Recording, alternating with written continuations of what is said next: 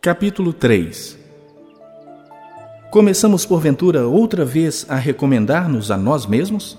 Ou temos necessidade, como alguns, de cartas de recomendação para vós outros ou de vós?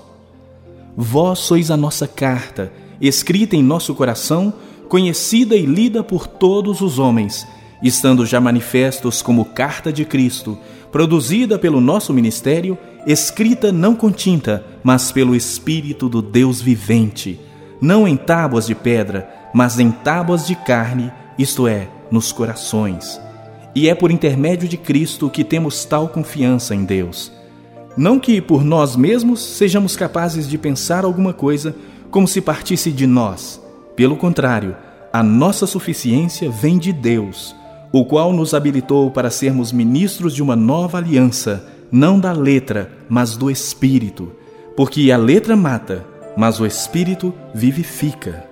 E se o ministério da morte, gravado com letras em pedras, se revestiu de glória a ponto de os filhos de Israel não poderem fitar a face de Moisés por causa da glória do seu rosto, ainda que desvanecente, como não será de maior glória o ministério do Espírito?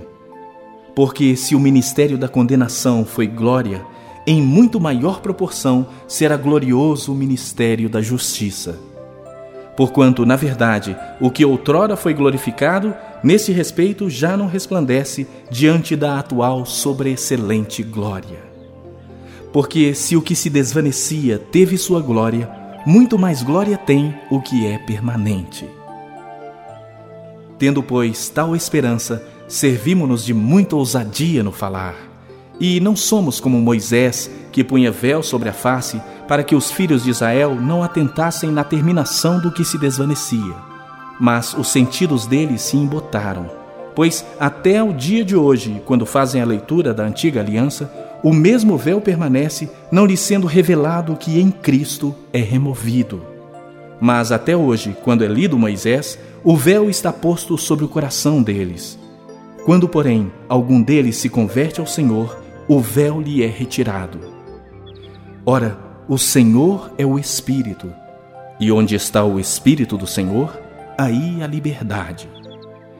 E todos nós, com o rosto desvendado, contemplando como por espelho a glória do Senhor, somos transformados de glória em glória na sua própria imagem, como pelo Senhor, o Espírito.